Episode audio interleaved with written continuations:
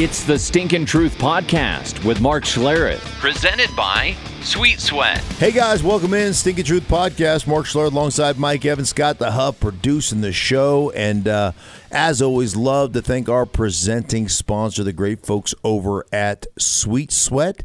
Uh, for all your exercise, fitness, uh, nutritional needs, check out my friends at Sweet Sweat. You can find them at sweetsweat.com. They've got some new uh, post and pre and post uh, workout uh, juices. Well, what juices? They're like powders. You know, you mix them in your water. Delicious. Energy, uh, all kinds of stuff in them. Like good stuff. Got like the belts creatine. too. I love those belts. You love the belts? I love the belts. I love the belts as well. And um, you might have noticed I'm losing some weight. you are losing some weight. Yeah, yeah I've been uh, I've been Getting using my for- sweet sweat, working out. Well, for TV season. yeah, I'm getting ready for TV season because uh, you know I'm going to be on the road here in a couple of weeks doing games, and uh, turns out I'm fat. Yeah, and yeah, um, you either need to lose weight or buy really large shirts. Right, I'm gonna have to either buy buy bigger clothes. Like wh- when I try to button that top button, my head almost popped off toward the end of last season. So that's gonna be the key. And uh, Sweet Sweat helping me get there. Mike, how are you, buddy? I'm good. I'm good. I'm I'm I'm kind of curious. I'm wondering.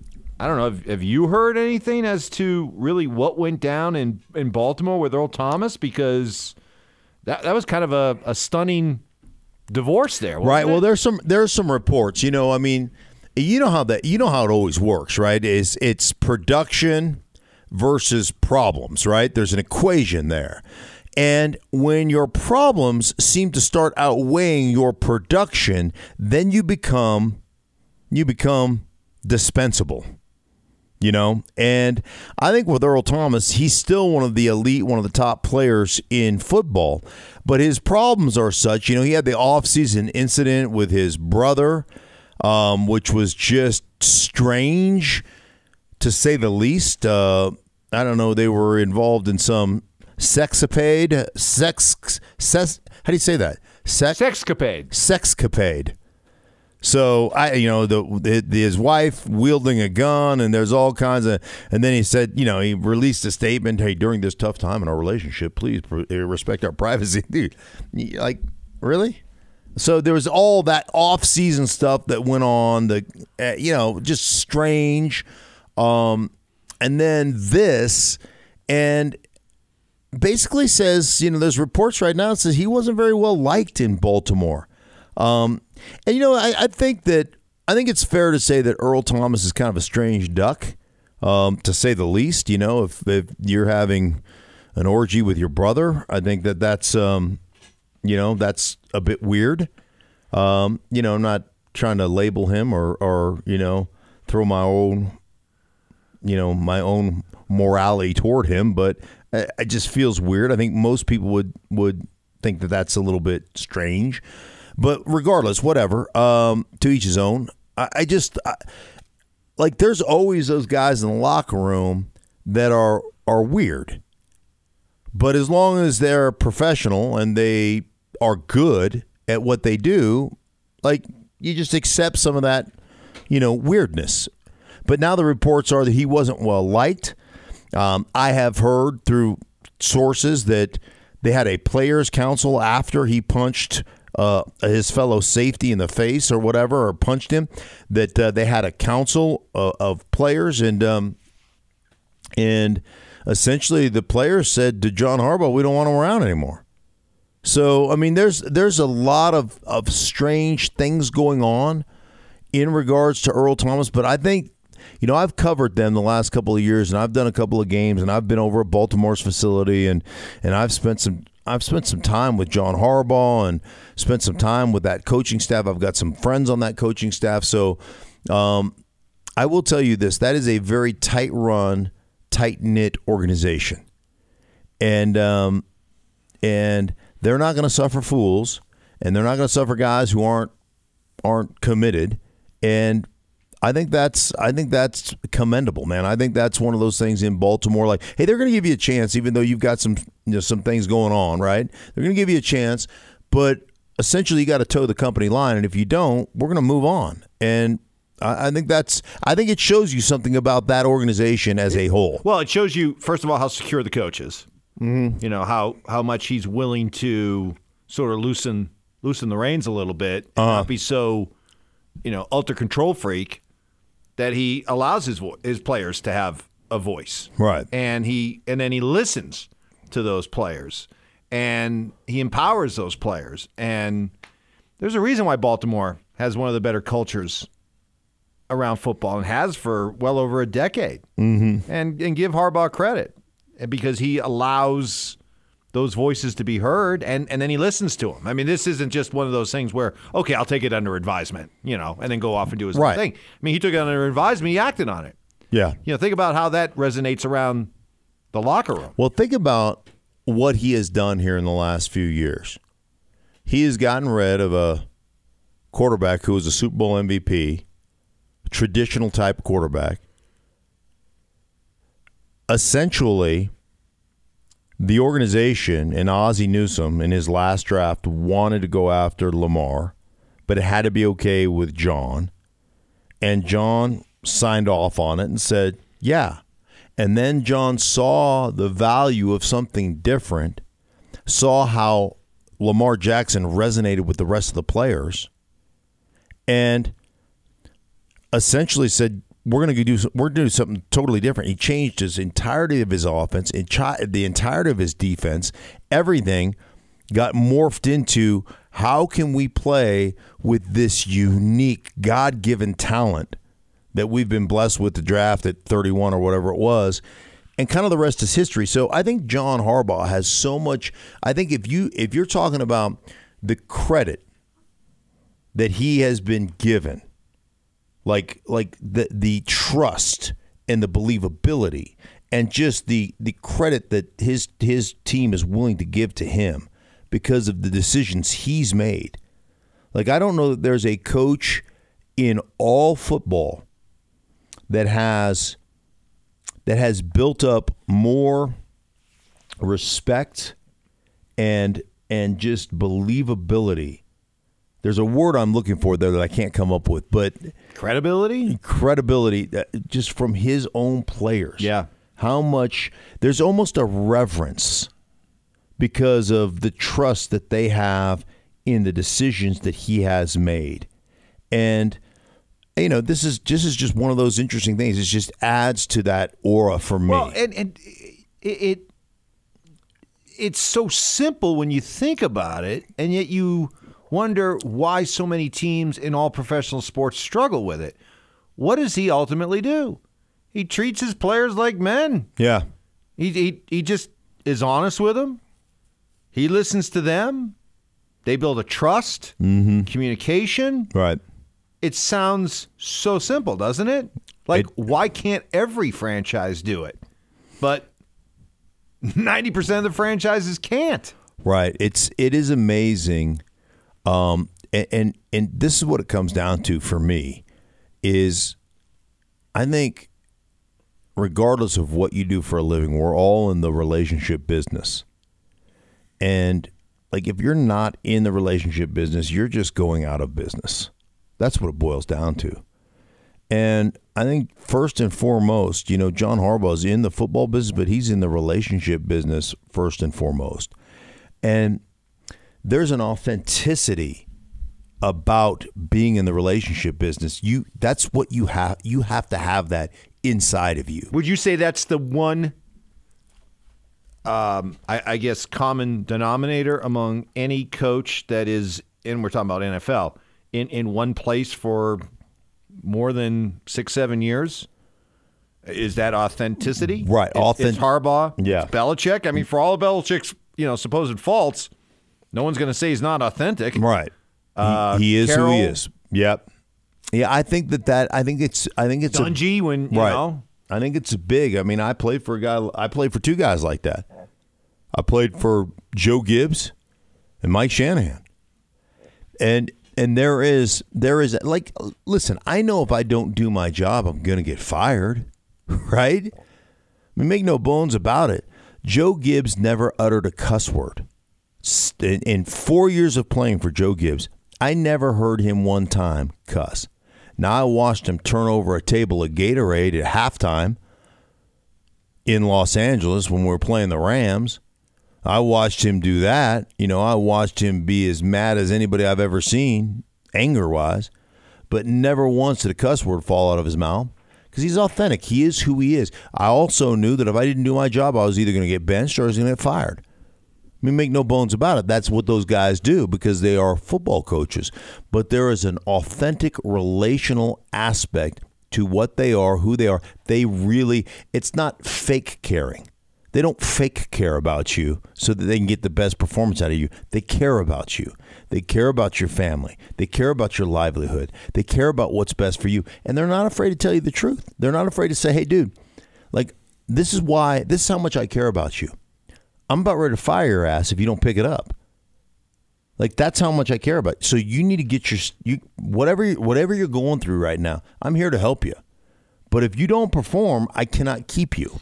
So I, I just think the great coaches have that about them, and it sounds so simple, It Mike. does, but it's so rare.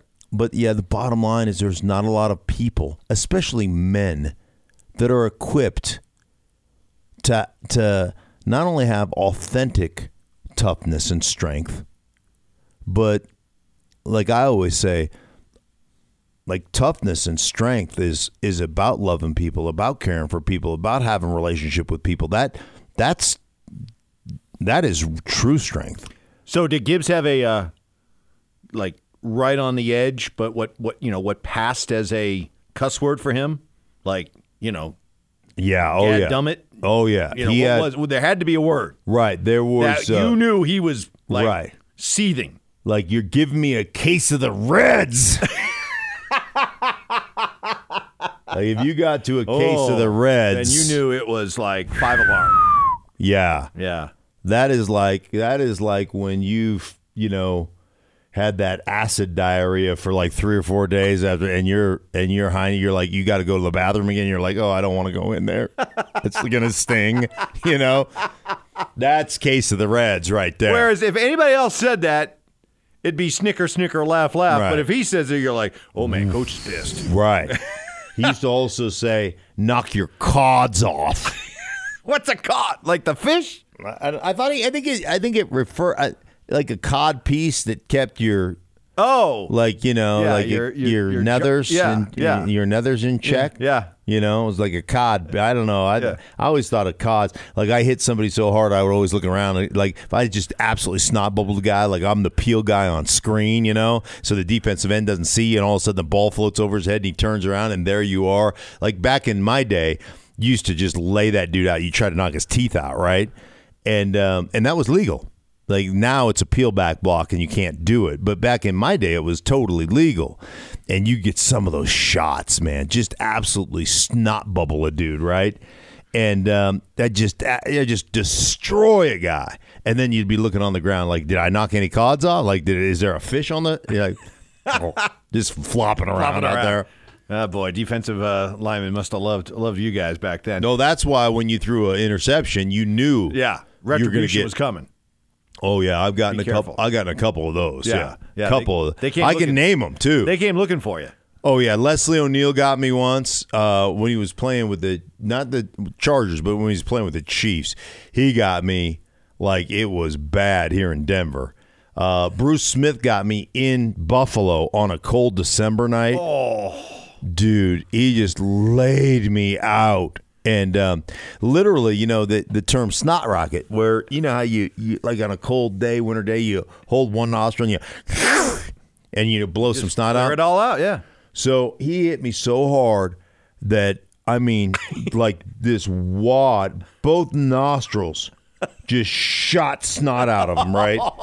I mean, it's on my face mask, and it. I mean, I like I hit the ground, wham, and um, and I'm dazed, you know, dazed and confused. But I just got snot all down the front of my face, and you know how I have a propensity for my nose to bleed Yeah. right? And I am like, I'm stumbling to my feet, trying to get to my like acting like it didn't hurt, right? Because that's what you do. And uh, you're like getting up, like, hey, nice shot, you know.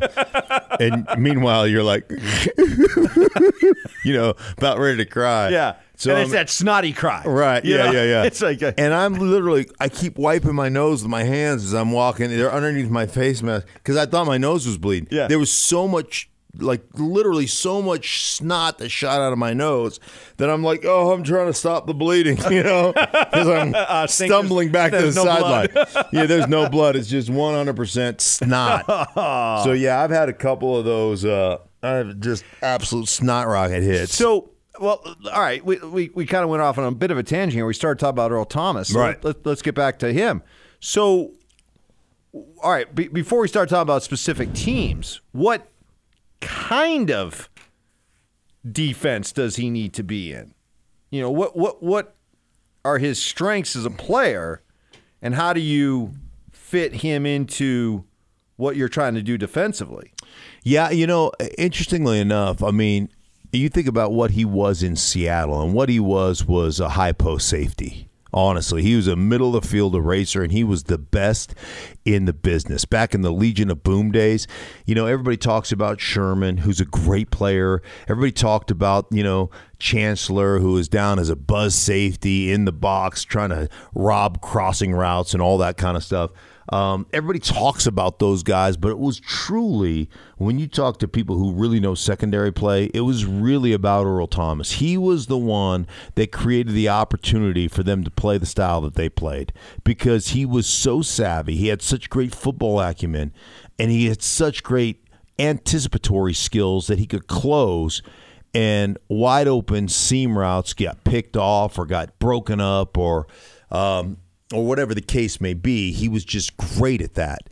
And I think, you know, obviously as you get older, you lose a step here or there. He's, I don't believe, even last year, one of the big things they were trying to get him was a sack because he had never had a sack in his career. No kidding. Yeah. And I don't know that he got one last year or not, but, you know, talking to Wink Martindale, uh, who's their defensive coordinator, um, good a good buddy of mine, but he would he would tell you that he was actively trying to get Earl Thomas a sack last year, um, and they are such a they're such a unique team from the standpoint of being multiple and how much pressure they bring. And when you bring that much pressure, well, you you got to have guys, you know, that can that can man up and cover, and and Earl can still do that. There's no question, but. Um, you know you've got to be able to you got to be able to to be in tune with everybody else and you know if you're not or you're missing meetings or you're not paying attention or whatever the case may be it's not like hey i'm just playing a deep safety and a cover three. You know we got a lot more responsibility in this defense that we're running here in baltimore. So um, I, st- I still look at that as being kind of the best fit. And so, you know, you talk about fit of the Dallas Cowboys, you talk about fit of, you know, where is Earl Thomas going? I I, I think based on the injury to what's the kid's name in Cleveland, Delpit? Delpit, yep.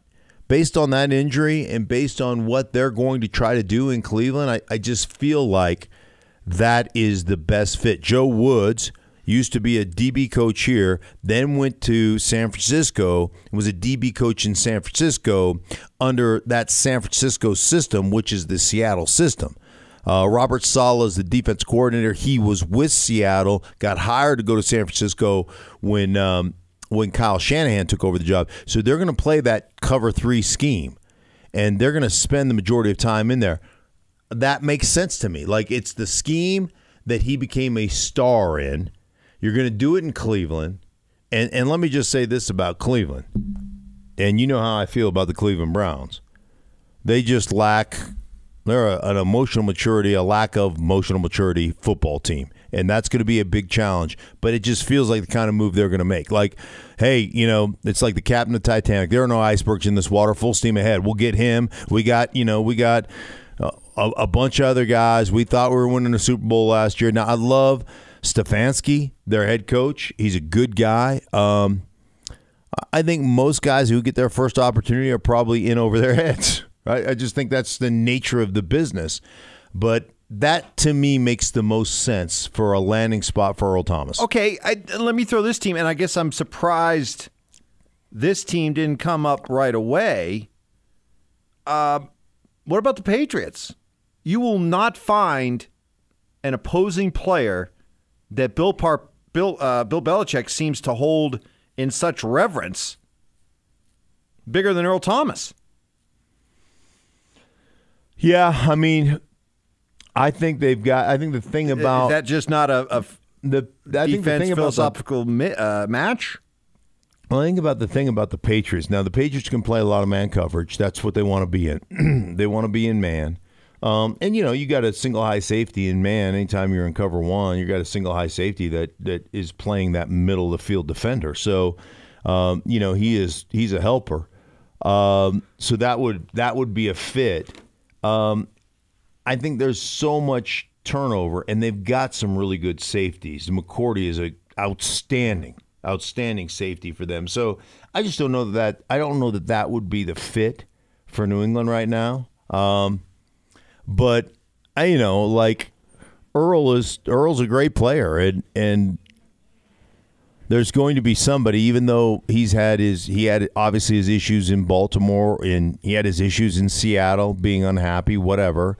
Um, those are their issues, not our issues, you know. And and one thing I know about the NFL, there's enough ego in the NFL that that says, "Hey, that guy might have been a problem everywhere else he's been, but under my expert in my expert tutelage, you know, I'll fix him." Right. Whether that's ownership or whether that's general managers or whether that's head coaches, they always feel like they've got the answer. Um, rarely do they ever actually have the answer. If a guy's an issue, a guy's an issue. Yeah, I I, I kind of confused Earl Thomas and Ed Reed. Yeah, I mean, no, I knew what you were- But Bel, I mean, Belichick. I mean, Right. he loves loves those Ed Reed was his probably one of his favorite all-time yes, but players. he loves those right. cerebral Mm-hmm. safeties. Yeah. You know, Rodney Harrison, McCourty. Right. You know, he loves those guys that, you know, are the true, you know, quarterbacks back there in your secondary. So that's Right. why, you know, a guy like Thomas linking him to the Patriots, Right. I, I would think would make a lot of sense. But you're right, Cleveland probably would would need him need him more. Um, uh, one one more thought that uh, jumped out at me was uh, th- this is fascinating when you think about somebody that with the stature of a of a Aaron Rodgers, but he's having a really good camp, mm-hmm. and he's acknowledging he's having a really good camp. And he said part of the reason is he went back and looked at film of himself in 2010. Right. Now he won't divulge what he saw, but he said he went back and looked at it, noticed some things, applied it in practice the next day, and immediately noticed the difference. And people are noticing a difference. Right. Cares?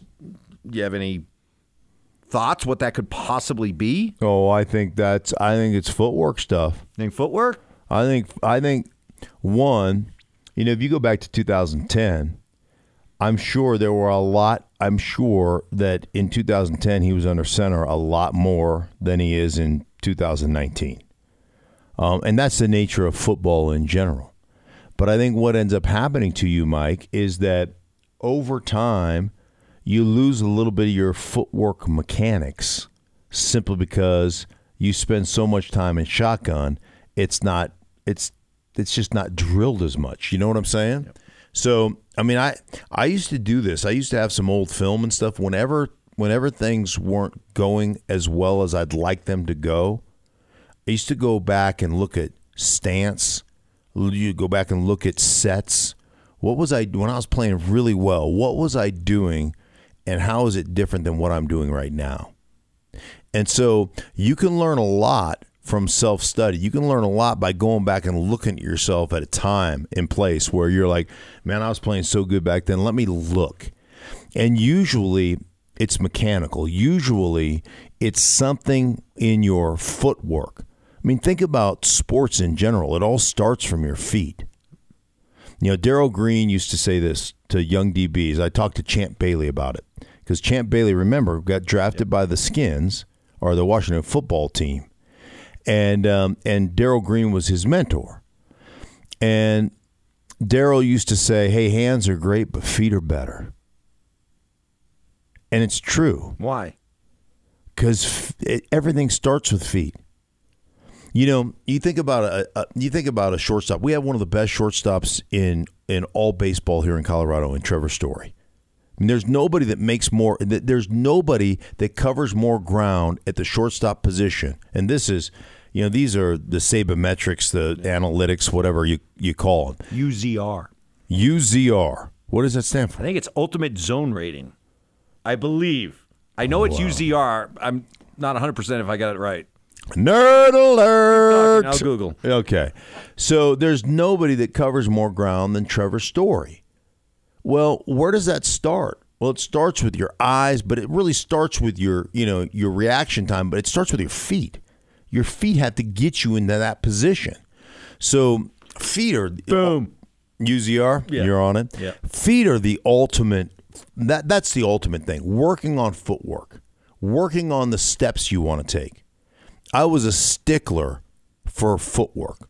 Again, yeah, my hands. Yeah, I always wanted to have great hands, strong hands, powerful hands. I want to punch people and all that stuff. But it starts with your feet. If your feet are out of position, it doesn't matter how good your hands are.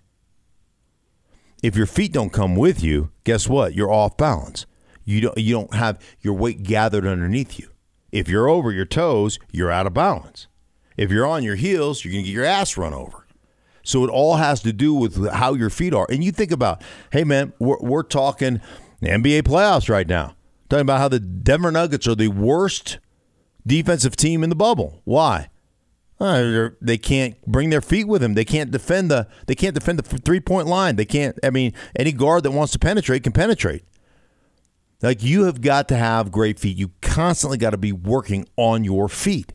And when your feet even get a little bit out of whack, it throws your whole game off. It it throws you you generate you generate arm force through ground force through your feet. That's where the throwing motion starts. You want to watch great you want to watch great power leaks in throwing mechanics like let's go back to baseball. Show me a guy with bad feet, and I'll show you a guy where he where he loses power. I'll show you the great power leaks. And so I'm sure Aaron Rodgers looked at himself and said, "Man, I mean, look at the attention to detail. Look how my whether my feet were, you know, however they were. Like look how close they were. Look at look at the spread. Look at what's going. Look what's different now. Eh, There there's something different. Well, okay, then then I, I guess it's it's ultimately it's good news for Aaron Rodgers and the Packers if you're a Packer fan that he had this sort of epiphany Mm-hmm. from going back, but it's also an acknowledgement from Aaron Rodgers. I haven't been good enough. Right. Something- something's Something's off. something's off. I can be better. And I'm and maybe it was the wake up call that he got with Jordan Love being. Maybe this Yeah. was part of the Sure. I think that's part of, of the of drafting Jordan Love is that you lit a bit of a fire Yeah. under Aaron Rodgers. That's part of the process, man. It's part of you know, it's part of the process. When all of a sudden you're untouchable and then you get touched, right? You're like, wait a minute, nobody's supposed to touch me. Well, you got touched. And that's that's an eye-opening experience. So good for him. You know, good for him for one, recognizing it for what it was worth. Two, saying, well, like I'm gonna go, I'm gonna go hone my craft. I'm gonna go, I'm gonna go kind of dig deep to see what it is that I can do to make myself better. I mean, isn't that ultimately what it's about? I think so. Well, should should be interesting because we, we've you and I've had this conversation many times about Aaron Rodgers and the Packers, the dynasty that never was. Yeah. You know, I mean, he's he's stuck on one, and I never thought you'd say this, but I think Aaron Rodgers is now at a point where, if he truly wants to go down among the greatest quarterbacks that ever played, that you know when he's on that that uh, you know short list that gets brought up all the time, he's got to win another title. Yeah. No, I I agree with that. I think he's I think if he retires today, he's a Hall of Famer. Oh, of course, yes, but, but but to be in that conversation, to be on in on the big table, yeah, right? yep, big boy table, The yep, big you're boy right. to sit with Brady, Brady and, and- Manning, Yep. and Joe Montana, yep, and Elway, and Elway, yeah, yes, and to sit at that table, yeah, you got to win another one. yep. One's not enough. No. Now, if you want to sit down, even though Eli won two, if you want to sit down on that Eli table and the Dan Marino table, Yep. and you want to, you know, you want to have dinner down there. Mm-hmm. There'll I mean, you're that, that's where you're going to be. That's where you. I, I agree with you. I think there's there needs to be another championship in Packerland. and maybe he realizes Do they that. call it Packerland? Sure. Do they what go? else would you call it? I don't know. Pack Nation. Do they have a? Do they have a thing like that? Like uh, just the pack. the Pack. It's like us, the Wolf Pack. The wolf pack. Oh. Why do we call ourselves a wolf pack? Because we don't uh, concern ourselves with the opinion of sheep. There you go. On that note. Did we nickname ourselves? Yeah, we did. Holy toolbox! I know. All right, um, for Mike, my toolbox buddy, um, Scott, who's injured again. Yeah. Um, Hey, you're the lead wolf, man. I am the lead wolf. All right. Err. Uh, for our friends at Sweet Sweat, we thank you so much for participating. Thank you for sponsoring the show. Um, and we'll be back with you at the uh, end of the week.